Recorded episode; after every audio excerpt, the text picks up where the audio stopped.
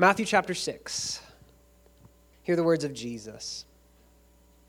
Beware of practicing your righteousness before other people in order to be seen by them, for then you will have no reward from your Father who is in heaven.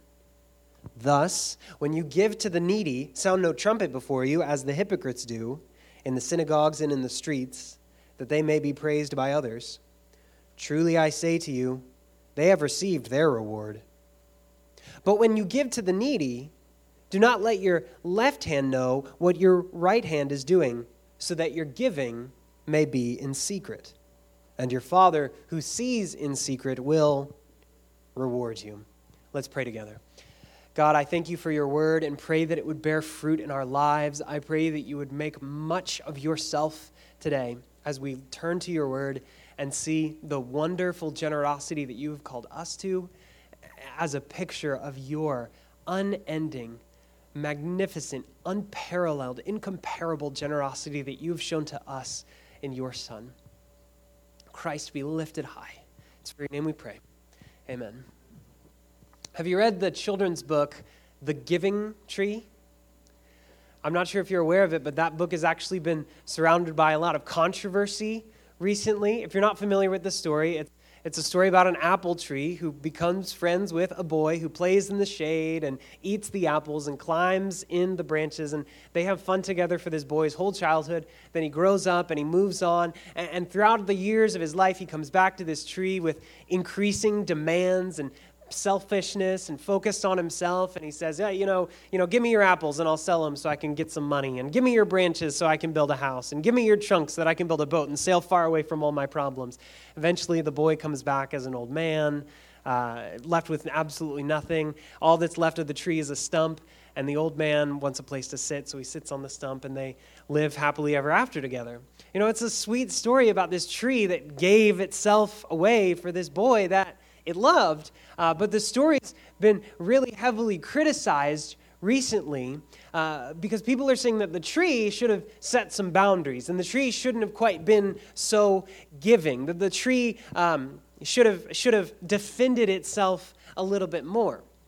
And yet, study after study in the social sciences is showing that generosity rather than self protection and self preservation, generosity is actually what leads to a more full and abundant life. I, I, heard about one study that showed that generosity, financial generosity in particular, led to healthier bodies, greater empathy, lower rates of depression, and even a longer lifespan. The, the, the woman that I heard speak about this study, she said, generosity doesn't make you rich but it does make your life richer. Generosity, rather than hoarding resources or protecting yourself, is the key to a better, longer life. And this shouldn't really be surprising to us at all if we're followers of Christ, because this is how Christ himself lived. Later on in Matthew's gospel, in Matthew chapter 20, Christ described his life mission to say this The Son of Man did not come to be served but to serve and to give his life as a ransom for many. And so, the foundation for everything that we're about to say, and everything that we could ever say or think about generosity, is that we're just trying to imitate our Heavenly Father who gave us His Son. We're trying to imitate Christ who held absolutely nothing back, but allowed everything to be given up for the salvation of sinners like us. Our only hope is that Christ has been generous to us. And that's why Christ has called us to live in generosity. Jesus is calling us today in Matthew chapter 6 to be generous like he is, to give ourselves away so that we can truly live. And that's the point of the Sermon on the Mount, isn't it? How to truly live. It's Jesus' description of the good life or the blessed life. It describes the true people of the true king living out their true lives. In other words, if you want to know what a follower of Jesus' life is really supposed to look like, read the Sermon on the Mount. It's Jesus' description about how to really not just survive, but live. The main point that I want you to take home from this section of the Sermon on the Mount this morning is the true disciple gives with radical generosity. The true disciple gives with radical generosity. And what makes our generosity so radical? Specifically in this text, what we expect to get out of it. What we expect to get out of it. So, two points today give generously, expecting nothing in return today. And number two, give generously, expecting a great reward forever. The true disciple gives with radical generosity. So, first, give generously, expecting nothing in return today. Jesus begins this text with a warning to you to not settle for a cheap reward. So, hear the warning, and it is a warning in verse 1 Beware, Jesus says, of practicing your righteousness before other people in order to be seen by them. For then you will have no reward from your Father who is in heaven. So Jesus gives us this warning and this is the introduction to the next section on the Sermon on the Mount. This is a, the heading for the next section where he gives this warning, this general principle, and then in the, in the bulk of the rest of chapter 6, he's going to apply this principle in three different ways to giving, to prayer, and then to fasting. And we'll be looking at each of those examples over the next few weeks. But he starts here by talking about giving, applying this principle to giving. And what exactly is this warning? He warns about practicing your righteousness, about practicing the right things, doing the right things from the wrong motives. Doing them, verse 1 says, in order to be seen by other people. He's warning about hypocrisy. You know, imagine, imagine there was, a, there was this guy at church, and everybody's thought, like, man, that guy is so godly because every Sunday he gets up and he prays these super lofty prayers and he uses really big words. And you're like, I don't even know what half those words mean, but like God probably does. Like he is, he's, he's the real deal. And then he goes home and he uses that same mouth to scream at his wife and, and to, to yell at his neighbor and to curse his dog or whatever. That man would not be a godly man even though he prayed this awesome prayer in front of other people and he was seen by you, he got his reward because he's not godly on the inside. He's a hypocrite. And Jesus is not saying that you can only do those things privately or secretly, because that would be a pretty easy command to obey, honestly. You know, if the command was every time you give a gift, it has to be anonymous, that would be a pretty easy gift. That would be an easy command to obey, right? Or if he was saying, you can only pray in private when no one else is around you, you know, that would be a pretty easy command to obey. But Jesus is after so much more than that. As we've seen again and again in the Sermon on the Mount, Jesus is not merely after the external, just pray in private, just give anonymously. Jesus is after the heart that motivates those actions. He's after our hearts, He's after all of us. And so, what we need is not merely to change our behavior, but to change our hearts. And we can't do that. We need God to do that. And He does that by His boundless generosity. We haven't earned that heart change, but the Lord gives it to us. The Lord gives it to us. He changes our hearts. So Jesus gives us this general principle, and then He applies it in three different areas. First is giving. Verse 2 Thus, Jesus says, when you give to the needy, sound no trumpet before you, as the hypocrites do in the synagogues and in the streets, that they may be praised by others. So Jesus is talking about almsgiving or giving to the poor, which was a sacred practice in his day among the Jewish people. Uh, so it's not just, you know, throwing a few dollars out your car window as you drive by. It's a very sacred act that was a, an important part of the Jewish life in that day. And, and just imagine the ridiculousness of this scene here. Sound no trumpet before you. So you just literally just imagine this scene of, of somebody, a guy or a girl, walking down the street and he sees someone poor and needy and he, he reaches into his bag and he pulls out his horn, stretches it out. I don't know how to play a horn. Some of you play the trumpet and you're like, you have no idea what you're talking about. He pulls out his horn and he says, Attention, everyone! I've found this poor, poor, needy individual. I've got one dollar. And he gives it to the guy. And everybody's like, oh man, that guy, that guy's awesome. Like, oh man, I need to get one of those trumpets because he is cool. Uh, it's a ridiculous scene, right?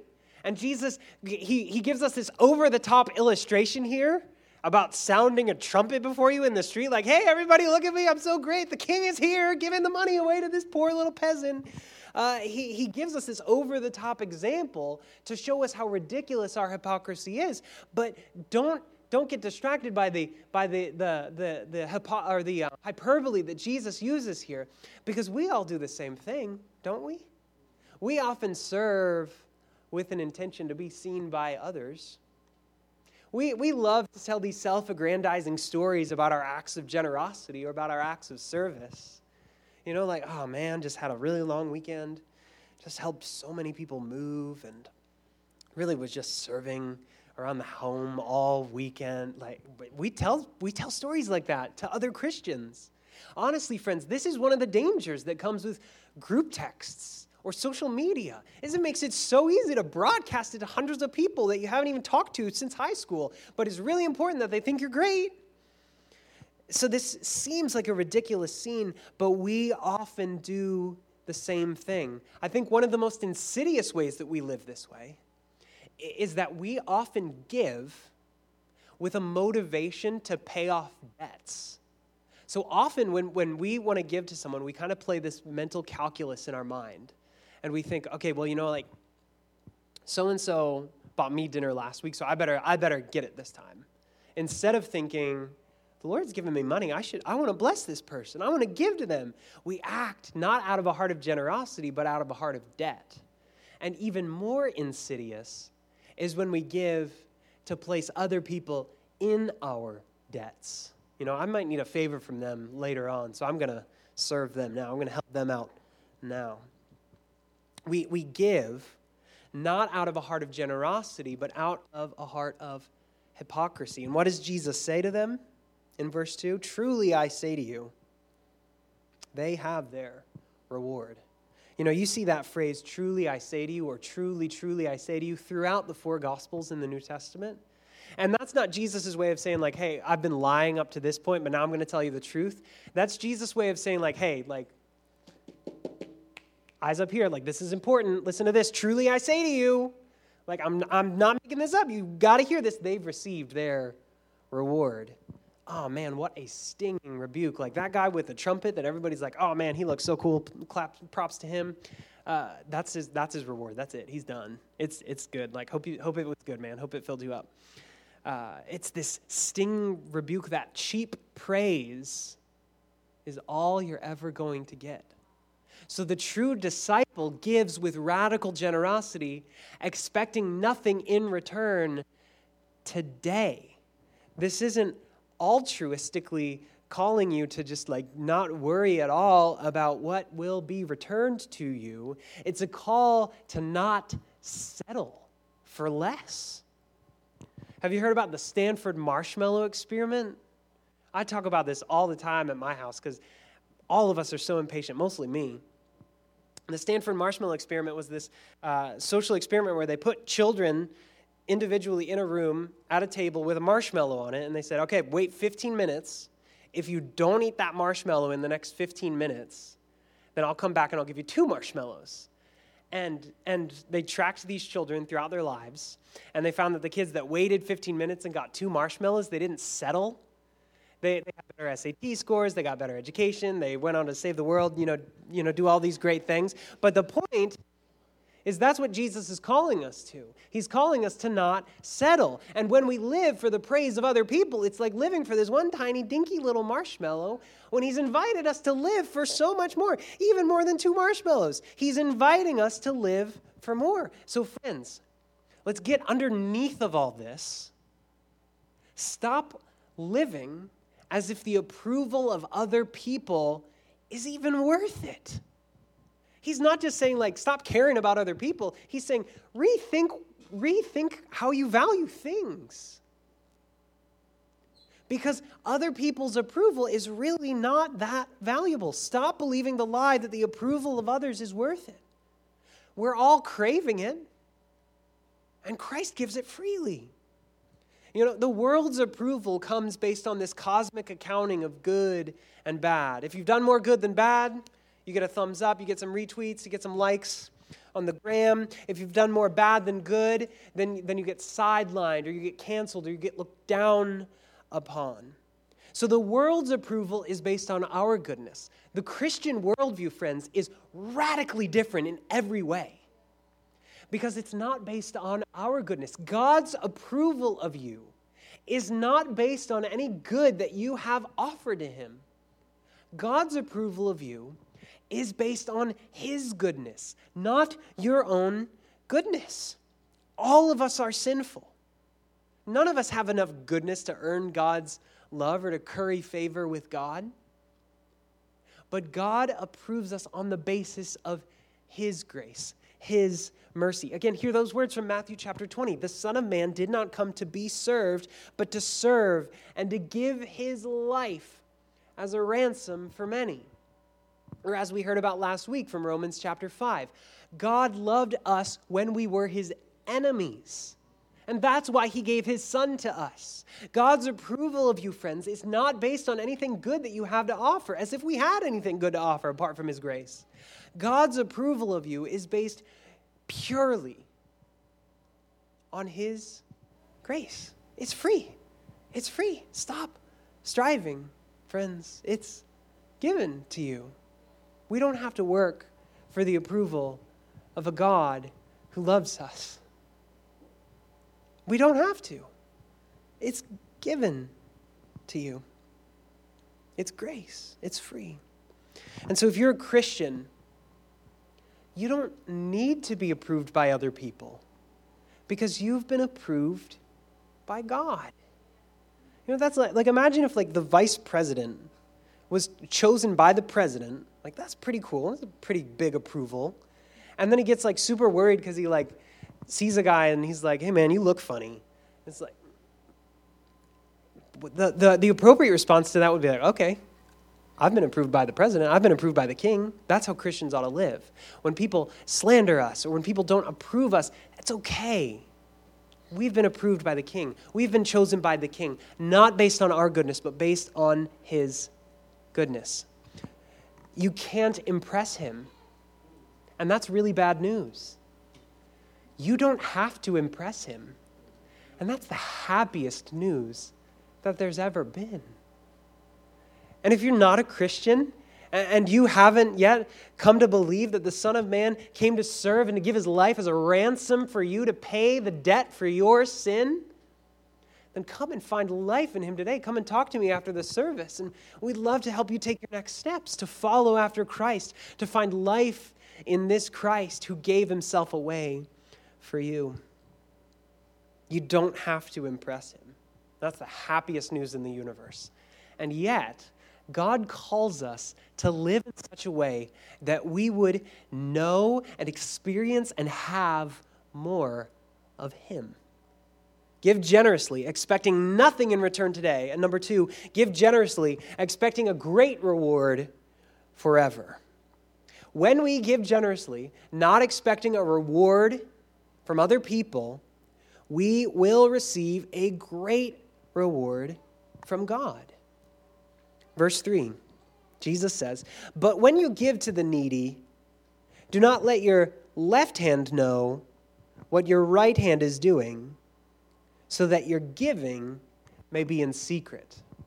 Now, when Jesus talks about your left hand and your right hand, he's not talking about some weird physical posture where you have to like contort yourself when you put your offering in the basket or when you give money to the homeless. He's talking about the body of Christ, where eh, the New Testament frequently describes the church as a body, and each of us is a part of that body.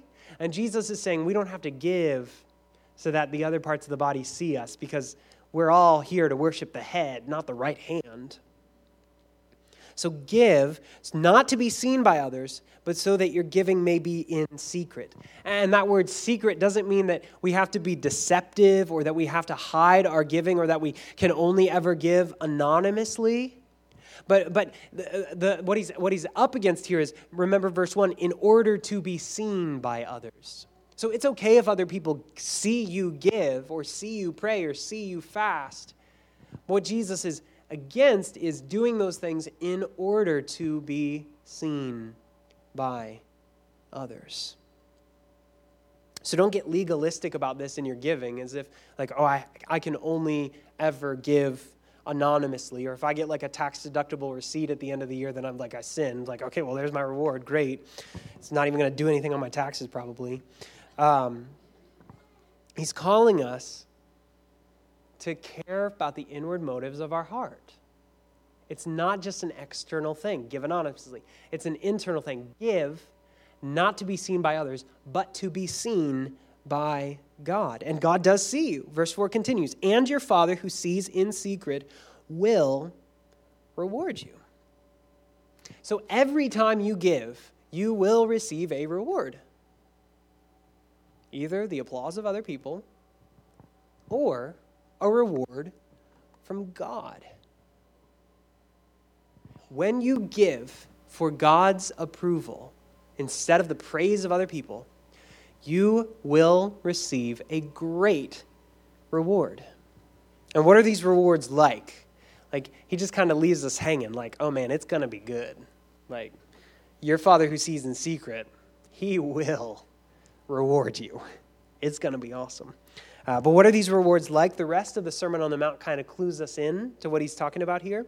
Uh, three things about these rewards. These rewards are in heaven. In Matthew 5 12, Jesus said, Rejoice and be glad, for your reward is great in heaven.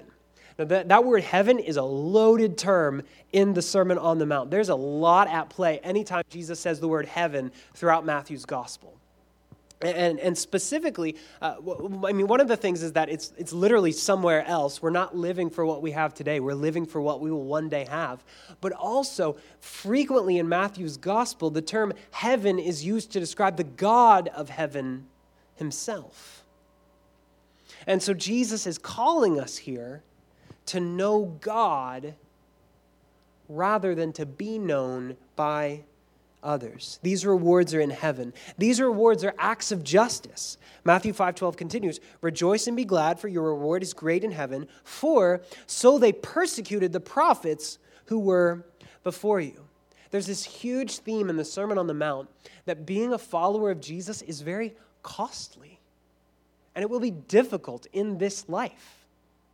Jesus is not calling you to live your best life now but to live the blessed life, which is a life of suffering now. But he promises, along with that great cost, he promises that there's a greater reward coming that outweighs the cost today, and it makes it all worth it. It makes it all worth it. These rewards are in heaven, these rewards are acts of justice, and these rewards are eternal. Matthew chapter 6, later on, down your page, Matthew 6 19, Jesus says, Do not lay up for yourselves treasures on earth where moth and rust destroy and where thieves break in and steal, but lay up for yourselves treasures in heaven where neither moth nor rust destroys and where thieves do not break in and steal. Human rewards are temporary, fleeting. Rewards from God will last forever when I was a kid and I like went to the dentist or Chuck E. Cheese or anywhere that I got to choose a prize, I, I would like hate the idea of getting candy because I knew like I would eat it one time and it would be gone forever. And it's like, well, like why would I choose candy when I have a toy? Didn't you like I didn't have to worry about the fact that that was probably going to break on the car ride home. Uh, and like stickers still like stress me out so much because you just stick them one time and it's like, well, that's not a commitment I'm ready to make uh, and then it's gone. Like you put it on your shirt, and then it's like, well, I gotta wash my shirt later. Uh, and, and it's similar. Human rewards are temporary. They're candy. They're gonna melt. Stickers, you stick them one time. But rewards from God, on the other hand, last forever. They last forever. So don't settle for the cheap human rewards. Go after those eternal rewards that God alone can give. So again, Jesus is calling to you today. He's appealing to you, He's pleading with you. Don't settle. It's not worth it. Live for what's going to last. Live for my rewards because they're better rewards than anything that someone can give you in this world. Two clarifications here on these rewards Jesus does promise that every believer will have varying eternal rewards. And yet, we know that everyone will be completely satisfied forever in eternity. How does that work out? I don't know. It's a mystery. But I can promise you that we will not spend eternity enviously comparing his rewards or her rewards compared to your own rewards because we will know God and he is our true treasure and infinite pleasure. So these rewards will not compromise our satisfaction. And just one other clarification these rewards come from God's grace to us, not God's debt to us. This is not us earning favor with God or earning God's gifts or earning God's grace. This is God's goodness overflowing on people who are overlooked in this life. It's not God's debt to us, it's God's grace to us. So, friends, give generously, not for your own glory, but for God's glory. As we close, I just want to break apart that phrase into three parts give generously. Number two, not for your own glory. Number three, but for God's glory. So, first, give generously. So, do not walk away from these warnings in Matthew 6, 1 through 4, and be like, okay, good, don't have to give anymore. That would not be an appropriate application of what Jesus is saying here. This is not a call to stop giving, but to check your motives in giving. Because giving is an assumption for all Christians. Just think about these two realities. Everything that you have is a gift from God. It was given to you so that you can give to others. The generosity of God fuels our generosity to one another. Everything you have is a gift. And number two, everything you have belongs to God. It isn't yours to hold on to, friends. It's just been entrusted to you. You know, if I asked Thomas, they're like, hey, Thomas, can you hold the microphone for a minute? And then later, Pastor Chad asked him and said, like, hey, Thomas, can I borrow that microphone for a second? It wouldn't be fair for Thomas to say, no, it's mine. Go away, Pastor Chad. That'd be foolish. It's not Thomas's to hold on to. And the same is true of every resource that you have. It's not yours to hold on to, so give it away freely. Some of you are thinking right now that you can't afford to give, you can't afford to be generous with your finances specifically right now. And there's two very nasty words that came into your mind throughout this sermon, and you've kind of just been singing them in the back of your mind like, yeah, but student loans student loans. Friends, don't allow your loans to become your Lord. God has commanded you to be generous. He's commanded you to be generous. And He's even given you and promised to give you everything that you need as you walk in generosity. In, in his letter to the Philippians, you know, the, you know the backstory of the letter to the Philippians? The Apostle Paul was a missionary, and the Philippians sent him a very generous gift of financial report. Even though things weren't going great for their church, they were, they were often poor, and, and, but they gave over and above to, to support Paul's work because they knew it was important and they loved Paul. And so Paul writes the letter to the Philippians. It's a thank you note, it's the world's best thank you note ever written. And, and, and he says in Philippians chapter 4 My God will supply all of your needs according to his riches in glory so the next time you think you can't afford to be generous, remember that verse from Philippians 4. My God will supply all of your needs according to his riches in glory. And that is not an invitation to like name it and claim it. That is a guarantee that God will never let his people go without as they walk in radical generosity. You got to remember the context of all of Philippians. My God will supply all of your needs according to his riches and glory. He's got a He's got a fat account. He will never run out of resources to use to care for you as you care for other people. And honestly, if you cannot afford to give, if every cent of your income is accounted for, then are there sacrifices that you can make in order to give more generously? Because remember, the true disciple gives with radical generosity the kind of radical generosity that says, I'm okay to have ads on Spotify so that I can have 10 more dollars a month to give to people that need it. Or I'm okay canceling Netflix. I probably watch it too much anyway. I heard one preacher say this week if God isn't first in your finances, he isn't first in your life.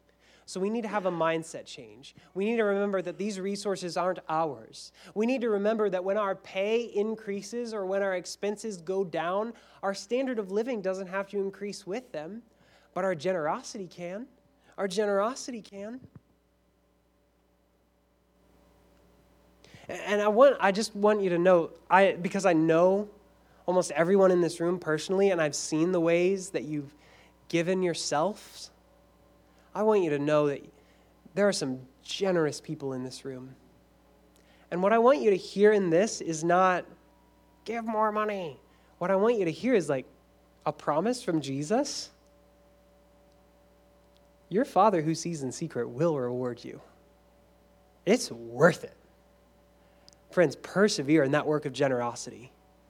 Do not stop being generous with your resources and your finances and your time and your gifts because the Lord sees and the Lord knows, and the Lord will never stop being generous to you.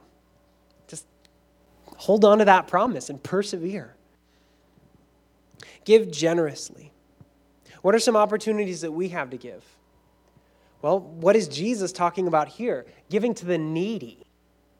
And there's a lot of homeless people in our city that we have an opportunity to give to. And unfortunately, when, when that conversation comes up, or when we're driving down New York Avenue and we literally see a homeless person, we, we, we say in our minds, well, he's just going to use it for drugs, so I better not give it to him. Well, friends, if, if you really believe that, then why not give your time as well and care for that homeless individual?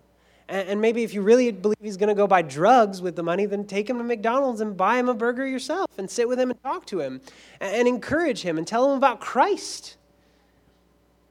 If you're really concerned about his welfare that much that you wouldn't even give him money because you can't trust him enough, then give him your time because that guy needs a lot of care. That girl needs a lot of care.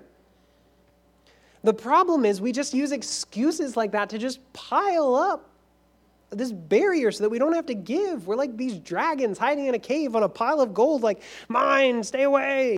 And Jesus is saying, you don't need to do that. My God will supply all of your needs according to his riches in glory. Stop piling up excuses and give generously.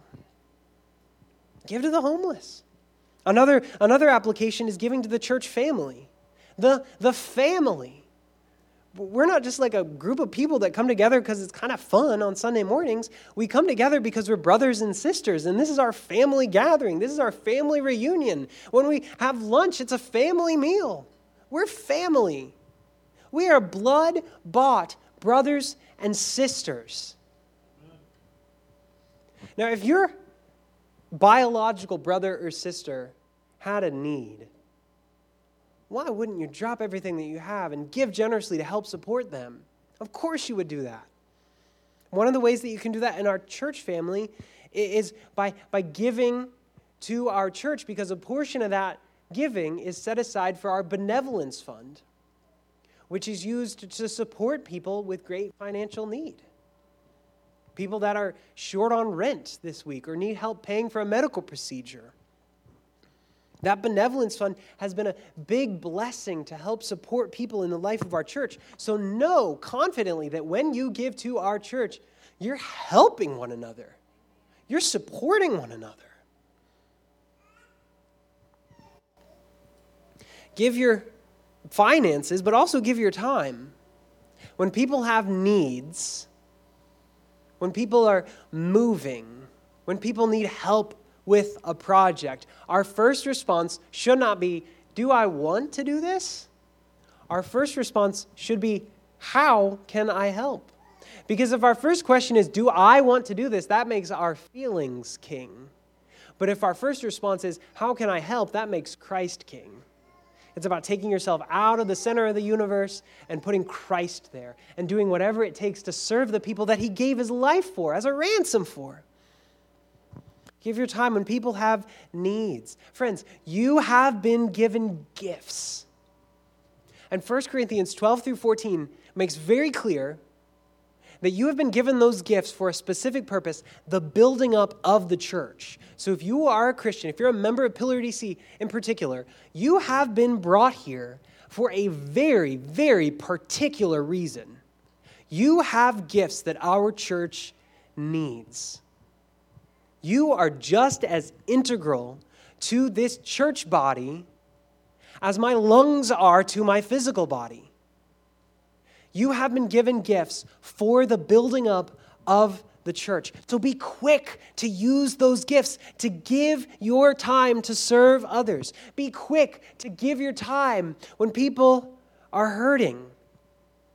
Don't just be a fixer. You know, often I think that our, our desire to be a fixer is really just rooted in our own selfishness with our time. It's like, this guy's like a big mess. I don't have time to like sit and weep with him for a long time, so I'm just to like slap a band aid on it and move along. That's often what we do when we try to just be a fixer. We just don't want to give our time. We just want to move along. So, friends, change that about yourself. Be quick to give your time if you're feeling convicted about that. You know, when it comes to generosity, a lot of people talk about a scarcity mindset, like, oh, we just don't have enough, we don't have enough to give, and if I give, I'm not going to have enough, and I'm going to go without. Well, two things. My God will supply all of your needs according to his riches and glory in Christ Jesus. Philippians chapter 4. And also, I think in, in DC, many of us don't have a scarcity mindset about our money, but we do definitely have a scarcity mindset about our time. So, what would it take to give ourselves generously, to give our time generously? When I was, when I was a new Christian and starting out in ministry, I heard the advice go to bed tired. Like, just spend your day pouring yourself out for other people. And at the end of the day, you're going to be tired, and it's okay. You have time, you have strength, you have resources to serve other people people. So let's do that, friends. Let's serve one another in love. Be quick to give your time to help other people grow. Are you willing to disciple someone? Are you willing to meet with another believer and encourage them in good works and in faith? You might say, well, I don't know how to do that. Well, good news for you. Disciple Maker training on June 4, right here at 10 a.m. Be there or be there. It'll be awesome. You'll be trained to give yourself. Give generously. Number two, not for our own glory. Selfishness stops our giving because we hoard resources instead of generously giving them. And selfishness also spoils our giving because we're after human approval rather than praise and rewards from God and His glory. So trust God and give your time and your money and yourself away generously. Give generously, not for your own glory. Number three, but for God's glory. Giving for God's glory affects the way that we give. We're not after human approval, we're after the rewards from God that will last forever. And giving for God's glory affects where we give because we can prioritize causes that spread God's glory.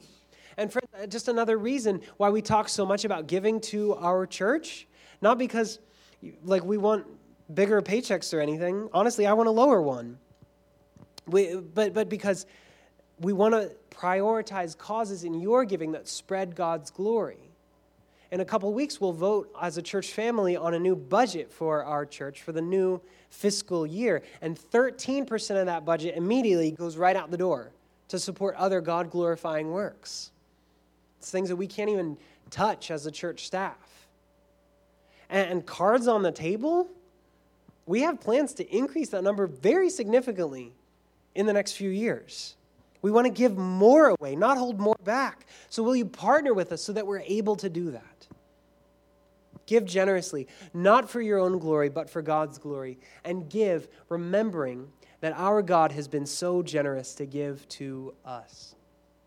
We started our time talking about a kid's book, The Giving Tree. And as we think about the giving tree, or as we think about giving ourselves away, we ought to remember the one who gave himself on a tree as the ransom for many. Our generosity is just a following after Christ who gave himself away for you, friends. He gave himself for you. Again, hear these words from Matthew 20, 28. The Son of Man did not come to be served, but to serve and give his life as a ransom for many. Friends, he gave himself to you. So stop striving and worrying and just trust him because he is good. If you don't hear anything that I say about giving yourself away, I want you to hear about the one who gave himself away for you. He gave himself for you. I'm going to invite the music team to come back up. And we're going to get to see, we have the privilege today of partaking in one of the most incredible pictures of God's generosity that He has ever given to us, which is the Lord's Supper. And in the Lord's Supper, we have this picture of the Christ who did that in Matthew 20, 28. Did not come to be served, but to serve and to give his life as a ransom for many. There's a lot of things that you could think about and reflect on as we take the Lord's Supper. And this is what I'm asking you to think about today that the Lord's Supper is a picture of a gift. It's a picture of a gift. Hear these words from Luke 22. Jesus, or describing Jesus' Last Supper with his disciples. And when the hour came, Jesus reclined at table and the apostles with him. And he said to them, I have earnestly desired to eat this Passover with you before I suffer. For I tell you, I will not eat it until it is fulfilled in the kingdom of God. And he took a cup. And when he had given thanks, he said, Take this and divide it among yourselves, for I tell you that from now on I will not drink of the fruit of the vine until the kingdom of God comes. You hear that? He's talking about his sacrifice. He's saying, I'm, I'm, I'm going to be held back from these blessings. I'm going to die in your place. I will not drink of the fruit until the kingdom comes. And he took bread, and when he had given thanks, he broke it and he gave it to them. He gave it to them, saying, This is my body, which is given for you. Do this in remembrance of me. And likewise, the cup after they had eaten, saying, This cup that is poured out for you is the new covenant in my blood. Jesus is inviting us to take this bread and to drink this wine that was given for you. What an astounding picture of the radical generosity of our God. That's what we get to think about as we take the Lord's Supper given for you. Just think about those three words given for you. And who is the Lord's Supper given for? It's given for those who are disciples of Jesus Christ.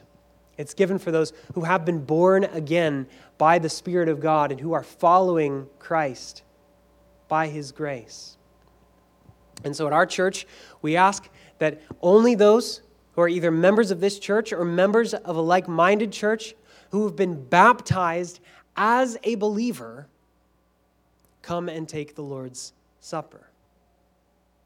It doesn't mean that we want to exclude you from this meal. It means that this meal is for a particular group of people, a family. It's a family meal. And so this meal is given for you, those of you who have trusted in Christ. And so if you're not a Christian, we ask that you not come forward, or if you have not been baptized as a believer, we ask that you not come forward and take this meal today. But we ask that you would continue to think on those three words again given for you. We're just going to take a few minutes now to silently pray and think about those words given for you and find great joy and freedom in those words. Take a minute to pray and thank God that Christ was given for you.